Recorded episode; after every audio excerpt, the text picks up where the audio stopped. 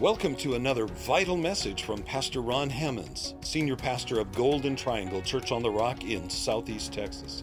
We're so glad you're joining us. For more information about Golden Triangle Church on the Rock Ministries, visit our website, cotr.com. Enjoy the Word. The Word today, open up your hearts, get ready. We're going to be going to the book of Judges in just a moment. And so, um, if you guys want to look into the book of Judges, let me give you the title of our message today. The title is The Virgin Sacrifice. Well, uh, today uh, we are going to be um, opening up our hearts and hearing a word from the Lord concerning this uh, this topic out of Judges chapter 11. But before we get there, let me read to you a passage of Scripture, a familiar passage from Hebrews 11, okay? While you're getting to Judges, okay? Verse 32. And what more shall I say?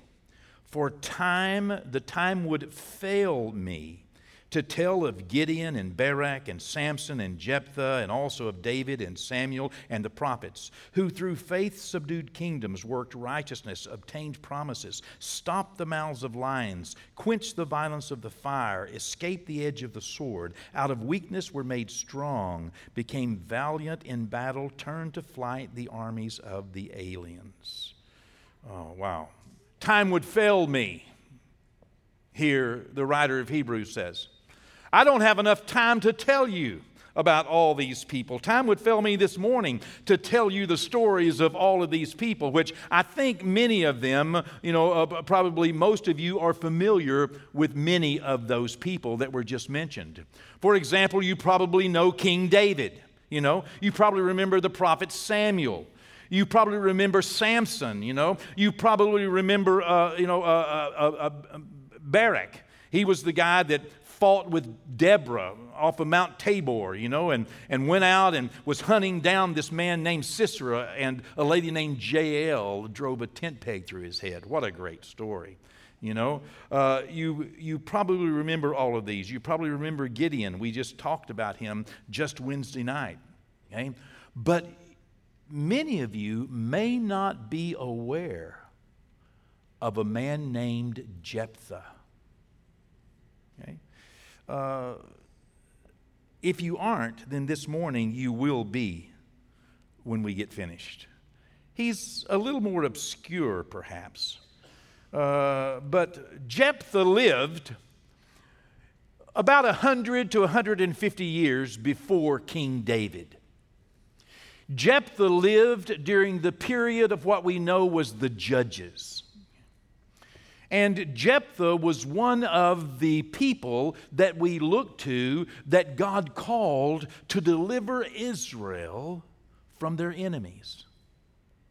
It seemed in the time of the judges, for a period of about 400 years after the children of Israel had come into the promised land, it seems like the children of Israel would do well and God would bless them. And then they would start doing evil. They would start worshiping other gods. They would forget Jehovah.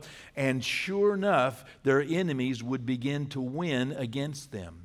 And when their enemies overwhelmed them, the people of that day, just like the people today, when their enemies overwhelmed them, they turn to God and they cry out to God. You know, I've heard people say, let's pray. And I've heard one other person in the crowd saying, has it come to this?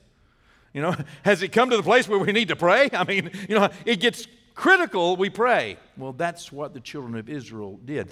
I want to hope that we aren't that way. I want to hope that we don't only go to God, that we don't only refresh or renew our covenant with God only in the tough times, as a people, as a family, or even as a nation. Well, the account of Jephthah, as we're getting to Judges chapter 11, let me catch you up on what is happening. Jephthah was the son of a harlot. It came about that his father had many sons by his wife, but he had one son by a harlot in Gilead. When the sons grew up, they looked at their brother, their half brother, the son of the harlot, and they said, We do not want this man to inherit with us. And so they went to him and they basically disavowed him and disowned him and cast him out and run him off. And the elders of the city of Gilead in the area of Gilead, which basically is on the eastern side of the Jordan River, just above and to the east of the Sea of Galilee, in that little area right that, that is now Syria, south of Damascus. Well, Jephthah, whenever he was run out of town and run off by his brothers and disinherited, Jephthah went out into that wilderness and men began to collect to him. Men began to draw to him. And it seems as though that he became the leader of what the Bible calls some worthless men. Now, worthless men may not mean the same uh, in, in your mind as it actually meant in here in the Hebrew. In the Hebrew, it basically means penniless. It means they didn't have a job, they were unemployed, they were idle, they didn't have anything else to do. They were not, you know, gainfully employed. That could be for a lot of reasons, but the fact of the matter is they didn't have anything and they were idle, they weren't doing anything. And so they joined up with Jephthah and they became his army. And Josephus even wrote to us that, that it's believed that Jephthah even paid their salaries. How did they get money? Well, they went on raids. They went out raiding among the Ammonite people. The Ammonites were the people who had previously owned that country and who still lived in that country under Israeli occupation. Well, the Ammonites didn't really like this, but Jephthah did not bother those Israelites, those Jews and Jewish families around Gilead. He rather raided against the Ammonites. And so, in time, the king and the people of Ammon made war against the Israelites, against the Jews in Gilead. And the elders of Gilead came to Jephthah and said, Jephthah, would you become the leader, the commander of our army? We know you're good at it. I'm, I'm ad libbing a little bit here, okay? We know you're good at it. We know you have an army. We know you can fight them. Won't you come and be our commander? That's what they asked him. And he said, Wait a second. I thought you guys hated me. You ran me off. What do you mean, come and be your commander? I know what's going to happen. I'm going to come down there. And if God were to see fit to deliver you from the Ammonites through me, then you're just going to chunk me away again. You'll just disown me and disinherit me again. And they said, No, we won't. And so Jephthah said to them, You know, he said, Well, listen, here's the deal. Okay? Uh, if I come down there, and if God delivers you from the Ammonites under my hand, first of all, he had no personal confidence and he wasn't even sure that God was going to do it through him. But he's saying, if, he said, then I want to be your head. Will I be your head? And they said, sure. Sure. Okay. So this is where we pick up in the story. Uh, Jephthah had sent word to the king of Ammon, but the king of Ammon was determined that he was going to go to war. Let's begin reading in Judges 11, verse 1, reading from the New King James Version. Now, Jephthah the Gileadite was a mighty man of valor, but he was the son of a harlot, and Gilead begot Jephthah. Gilead's wife bore sons, and when his wife's sons grew up, they drove Jephthah out and said to him, You shall have no inheritance in our father's house, for you are the son of another woman. Then Jephthah fled from his brothers and dwelt in the land of Tob. And worthless men banded together with Jephthah and went out raiding with him. Well, we've covered that. Verse 9. So Jephthah said to the elders of Gilead, as they came and asked him to be their commander, If you take me back home to fight against the people of Ammon, and the Lord delivers them to me, shall I be your head? You know, as I said a moment ago, Jephthah was not confident that, that he could do it, nor confident that God would do it through him. But uh, if it did happen, Jephthah asked the very same question. Listen to me, we're making a little jump here. Jephthah asked the very same question that Jesus asked of us. Listen to what he said If I save you, will you let me rule you? Oh, wow. Putting it in today's perspective. If I save you, if I deliver you, if I save you from the enemies that are trying to destroy you and kill you, will you let me be your head? Can I rule you? Well, what, what a question. Or, you know, or will you only take the salvation I offer and then cast me aside and forget that, I, you know, that, that I'm here? Well, as I said, the elders of Gilead said, Yes, if you save us, we will make you our head. And so Jephthah went back with them.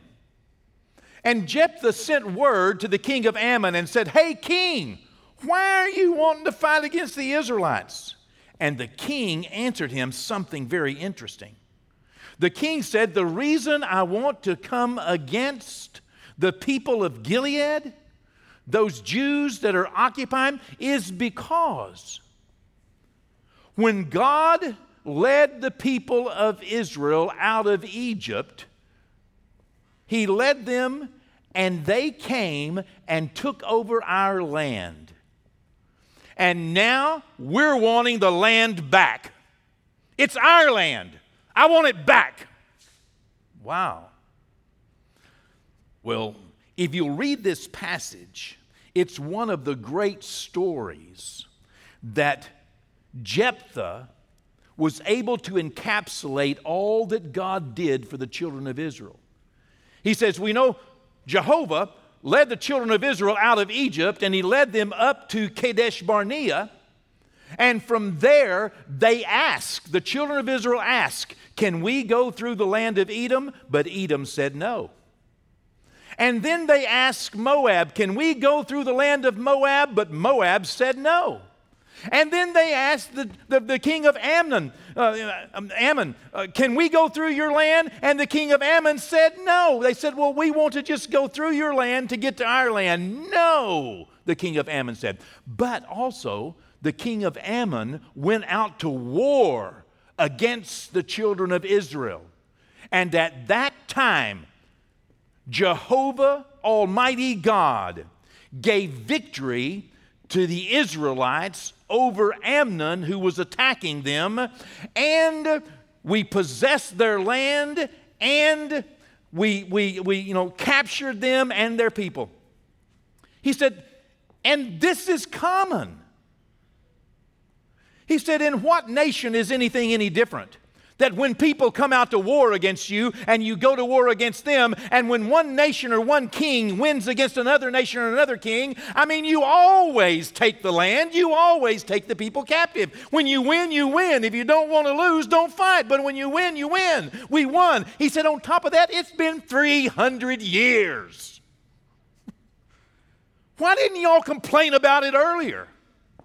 It's been 300 years since this happened. This is not your land anymore. This is our land. That really upset the king of Ammon. Boy, he came out to fight, he went to war. Well, this is where we pick up in our next scripture reading in verse 29. Then the Spirit of the Lord came upon Jephthah. And he passed through Gilead and Manasseh and passed through Mizpah of Gilead. And from Mizpah to Gilead, he advanced toward the people of Ammon. Now, now, now, it, it, it seems here, follow me if you would, okay? The Spirit of the Lord came upon him. Something special happens when the anointing of the Holy Spirit comes upon someone. Something special happens, of course, when we are called by God. But being called by God, sometimes, you know, you can be called, but, but, but, you know, boy, you can be authorized, but you don't feel empowered. You know, I was a policeman for a few years. I had two things that, that, that, that I was kind of proud of. One of them was my badge. Okay? My badge authorized me to do some things. My badge authorized me to arrest people. It just did. But it didn't empower me like my gun did. you know? I had a badge, but not everybody stopped for the badge. But let me tell you something, they stopped for the gun. There's a difference between being authorized and being empowered.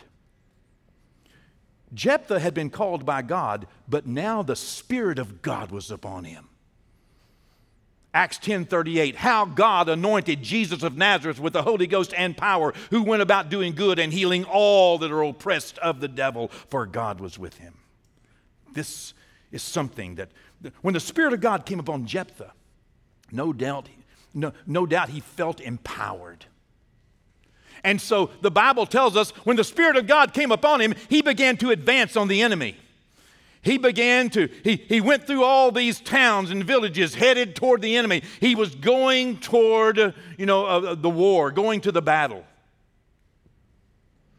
But on his way to the battle, called by God, anointed by God, he makes a critical mistake an error. Why? I don't know. I don't know if he was feeling the zeal of the moment. You know, sometimes when you feel, you know, you feel like you just, you know, uh, you know, you're overwhelmed with excitement. I don't know if he was afraid, if he was insecure, and he felt called and he felt empowered, but he wasn't sure. You know, I don't know if he, you know, didn't trust God.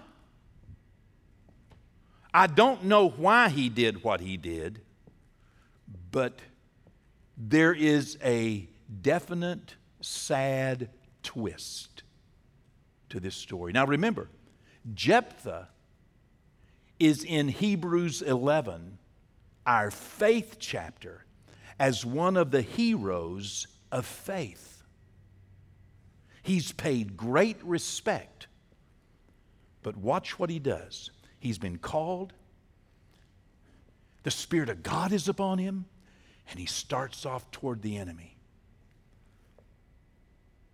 Look in verse 30. And Jephthah made a vow to the Lord. He said, If you will indeed deliver the people of Ammon into my hands, then it will be that whatever comes out of the doors of my house to meet me when I return in peace from the people of Ammon, shall surely be the Lord's, and I will offer it up as a burnt offering. So Jephthah advanced toward the people of Ammon to fight against them, and the Lord delivered them into his hands. Of course, the Lord did. Jephthah was going to win anyway. Okay? He was going to win anyway. Why? Because he is called by God, he's anointed by God, the Spirit of God is upon him. Okay? Now, now he was going to win anyway. Verse 34. When Jephthah came to his house at Mizpah after he had won the battle, there was his daughter coming out to meet him with timbrels and dancing, and she was his only child. Besides her, he had neither son nor daughter. And it came to pass when he saw her that he tore his clothes and said, Alas, my daughter, you have brought me very low. You are among those who trouble me, for I have given my word to the Lord, and I cannot go back on it. So she said to him, My father, if you have given your word to the Lord, do to me according to what has gone out of your mouth. because the Lord has avenged you of your enemies, the people of Ammon. Wow. You can read the rest of the account. This is what happened. He told the daughter what he had vowed to the Lord, how that he would sacrifice the first thing that came out of his house, not expecting it to be his daughter, but he or she came out to welcome him, so proud, so happy that her father had won the war, timbrels and dancing and, and coming, and so glad that Jehovah had protected him. And he just loses all his countenance and, and rips his clothes and says, I have vowed something and I cannot go back. She says, Father, in the rest of this story, Father, would you give me two months so that me and my friends can go to the mountains to bemoan my virginity, seeing that I will never know a man and you will never have grandchildren and you know I, I, I will never have a, a life beyond this moment you know. And he grants her that request she goes with her friends to the mountains, and there they lament over what is going to happen to her. She comes back in two months in willing submission, and there her father performs his vow, sacrifices his daughter as a burnt offering to the Lord. I hope you enjoyed today's message. God bless you. For the rest of the message, it's $49.95. No. what in the world? Oh my. For generations, this young lady has been remembered. Each year, by Jewish virgins who take four days in a pilgrimage to go and to lament her virginity as the virgin sacrifice. Her name, according to the ancient Jewish philosopher Philo, her name was Seila. Hmm. What can we learn from Jephthah and Seila? Seeing that Jephthah was an evident hero of our faith, what in the world can we learn? Well, uh, before we get finished, I will help to put this in perspective. But let me give you some things that we should learn from this account that God has given us to learn from. The first thing I think that we should learn is that no person should be blamed for what their parents did. Come on. Jephthah, it was not his choice to be born of a harlot. It was not his choice to, to be born as the odd man out. I mean, it, it, it, it, wasn't your choice. Whose parents, you know, you have. You didn't choose your forefathers.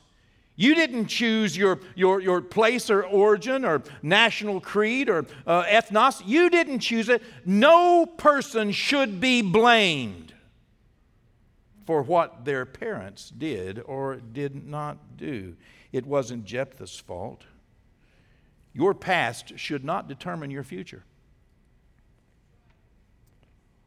One of the things that my son and I were talking about oh, a week or 10 days ago as I was visiting with him, he said, You know, Dad, uh, you, your, your past, you are not just, you know, the culmination of your past. You know, you're, you're, your past should not determine you. Your past does not determine you.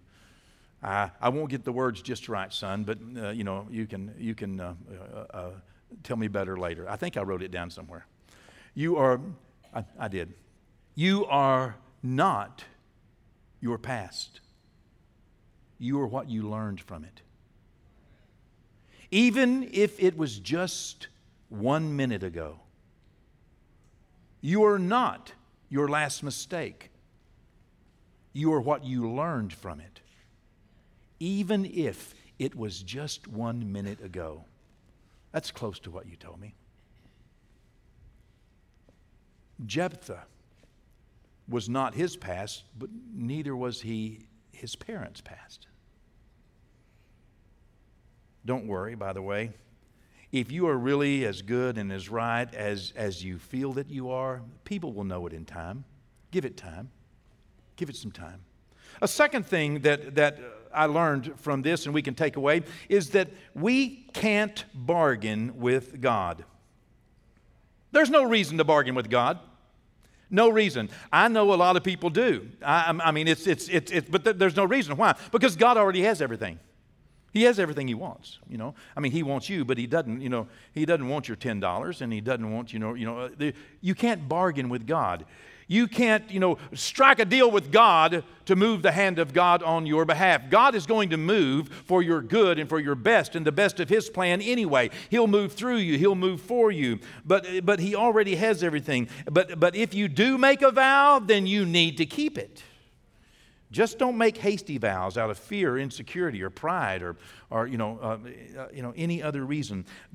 God is good, and He will be good to you because He is good, not because you are.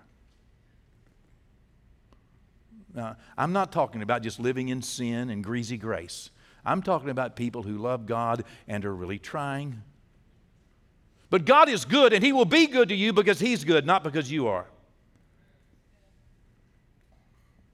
You see, love and forgiveness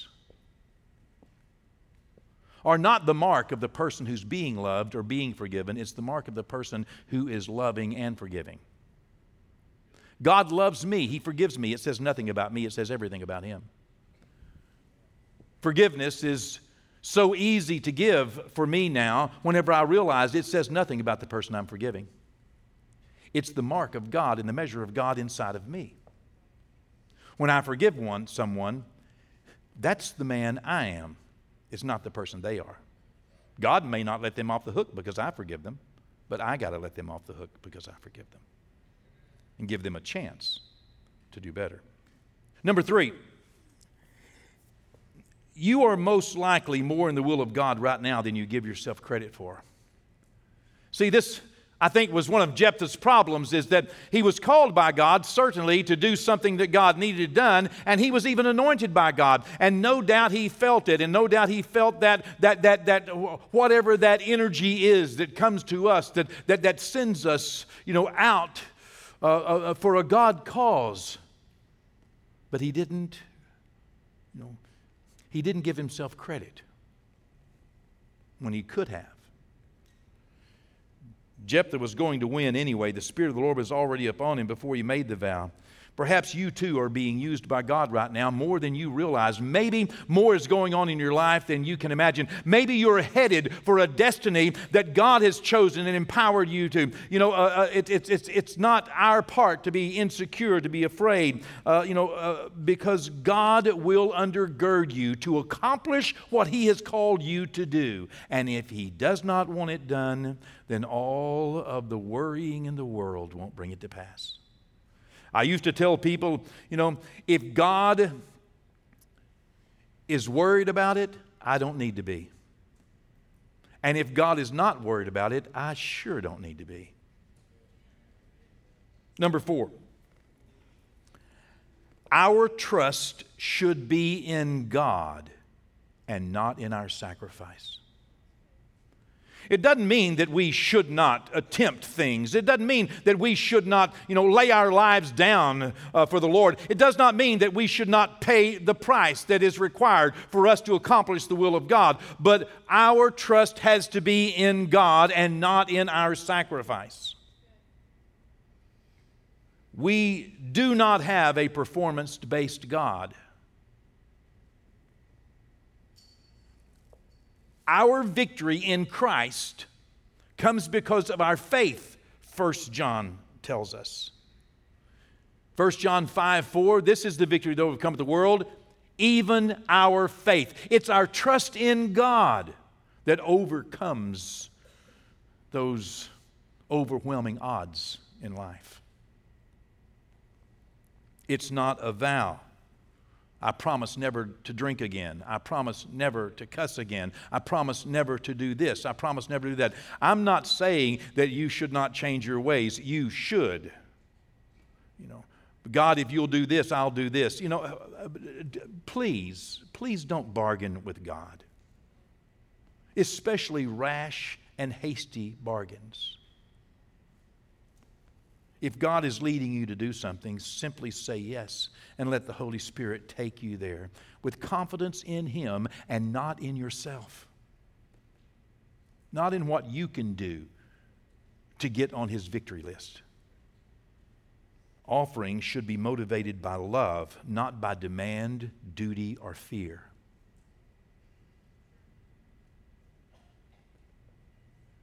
You know, I'll throw this in there if you're needing if you're needing something from God, pray, but pray in faith, don't pray in fear. And I do believe in sowing seeds, whether it's kindness, patience, or, or, or uh, you know, even in the financial realm, uh, as far as that goes with God in an honest heart, but do it from love, not from fear, demand, worry. The Bible says when you give, give cheerfully, willingly, not of necessity. That means you, that you don't feel compelled and not, not you know, uh, uh, unhappily. The amount uh, that we do for God is dependent on God's anointing, not on our sacrifice. The account of Jephthah and Seila troubled me for many years, as you can imagine. It's probably troubling you a little bit now. I mean, how, whew, how could God ask for or even accept that sacrifice? How could God require that? Well, let me encourage you to do something this morning that, that will change your perspective, not only here, but also on other difficult passages that you may run across in the future. I'm going to encourage you for the moment to get your eyes off of God in this story and get your eyes onto Jephthah, onto Seila. Many times we need to take our eyes off of God and get our eyes on to people because I believe God had nothing to do with this. I believe this was all Jephthah. I do not believe that God required this. I don't even believe God had a smile on his face when it was accomplished. So, why then is it recorded? Well, God has a tendency to tell us the truth. This troubled me for so many years and then one of my friends, a very well known and uh, well deserved scholar, a Jewish scholar who was in his 70s when I first met him. He was the foremost uh, authority on Israeli Arab affairs, lived in Israel. Through the years, he he shared with me constantly things in the Word of God that I did not understand from that perspective. And, and he even invited me and took me to the president of Israel's home, uh, and, and, and so that we could discuss uh, uh, uh Christian uh, Jewish relationships and how they would be mutual beneficial. This man, what an amazing man, advisor to presidents and kings. He became my friend. He, he's, he's, he's spoken here in our church more than once, and I, have I've, I've invited him to group after group in Israel to come and, and go with us and share with us and, and teach us. Uh, this man, his name Joseph Ginat was, he's passed on now, he was a part of, of, of, of, digging up, you know, and, and, and around the Dead Sea Scrolls. I mean, this is a, gosh, you know, when I would go into the, to the museum with him in, in, in, uh, uh in, in, in, Israel, the Dead Sea Scrolls and stuff, he would say, look, and there be, there, there, there's pictures of him up there with him doing some digs. What, what an amazing and amazing man. You know, he's preached for me here. And as well, I've, I've uh, uh, lectured for him there in university in Israel. He served on the board and he was a professor of Hebrew at, uh, uh, uh at, at Hebrew University, a professor, I believe, of archaeology. Um, or maybe Israel Arab affairs. But at any rate, Joseph asked me about this passage one day. He said, What do you think about Jephthah's sacrifice? I told him, I don't know what to think. I've stayed away from it, honestly. you know, I've never preached on it. You know, I, I, I, mean, I mean, what can you say? I mean, and he said, Well, from the Western world perspective, it is something that you cannot understand. But from a Middle Eastern perspective, it's something that you easily understand. Because what Middle Eastern person would respect a person if they did not honor and respect their God enough to keep their word to their God, you would see both the person and the God as weak. And in the Middle Eastern culture, for a daughter to obey her father and willingly submit, to keep his honor intact and to keep his word intact. And to do that, uh, that, that, that, uh, speaks everything. That's the kind of God that, that, that, that, you know, that uh, they want to serve. That's the kind of God that speaks to that culture. That's the kind of God and the kind of person they'll trust and they'll follow. My goodness, if Jephthah would do this to his daughter as much as he loved her for his word to his God, he must really know his God, his God must be a great God. He said, to the Middle Eastern mind, it means everything. He said, but the Western world and the church can't understand it at all. And then he encouraged me to study it. That's been over 10 years. This is my first time to preach on it. And I believe I got a handle on it recently. How that there are a lot of things in the Word that we charge God with. There are a lot of things in life that we charge God with when we really ought to charge people. God is just being God. God is not requiring us to give sacrifices we cannot afford. Some man might be encouraging you to do it, or you may be demanding it of yourself, but it's not God. You see, the reality is no person should be blamed for what their parents did. The reality is, is we cannot bargain with God. We have nothing to trade. What do I have that He has not given me? That He will not have anyway. I have to realize that I am most likely more in the will of God than I give myself credit for. God is smiling at me because He sees Christ in me. And that my trust must remain in God and not in my sacrifice. However, as David said, I will not give to the Lord that which cost me nothing. So sacrifice is still a part of my life.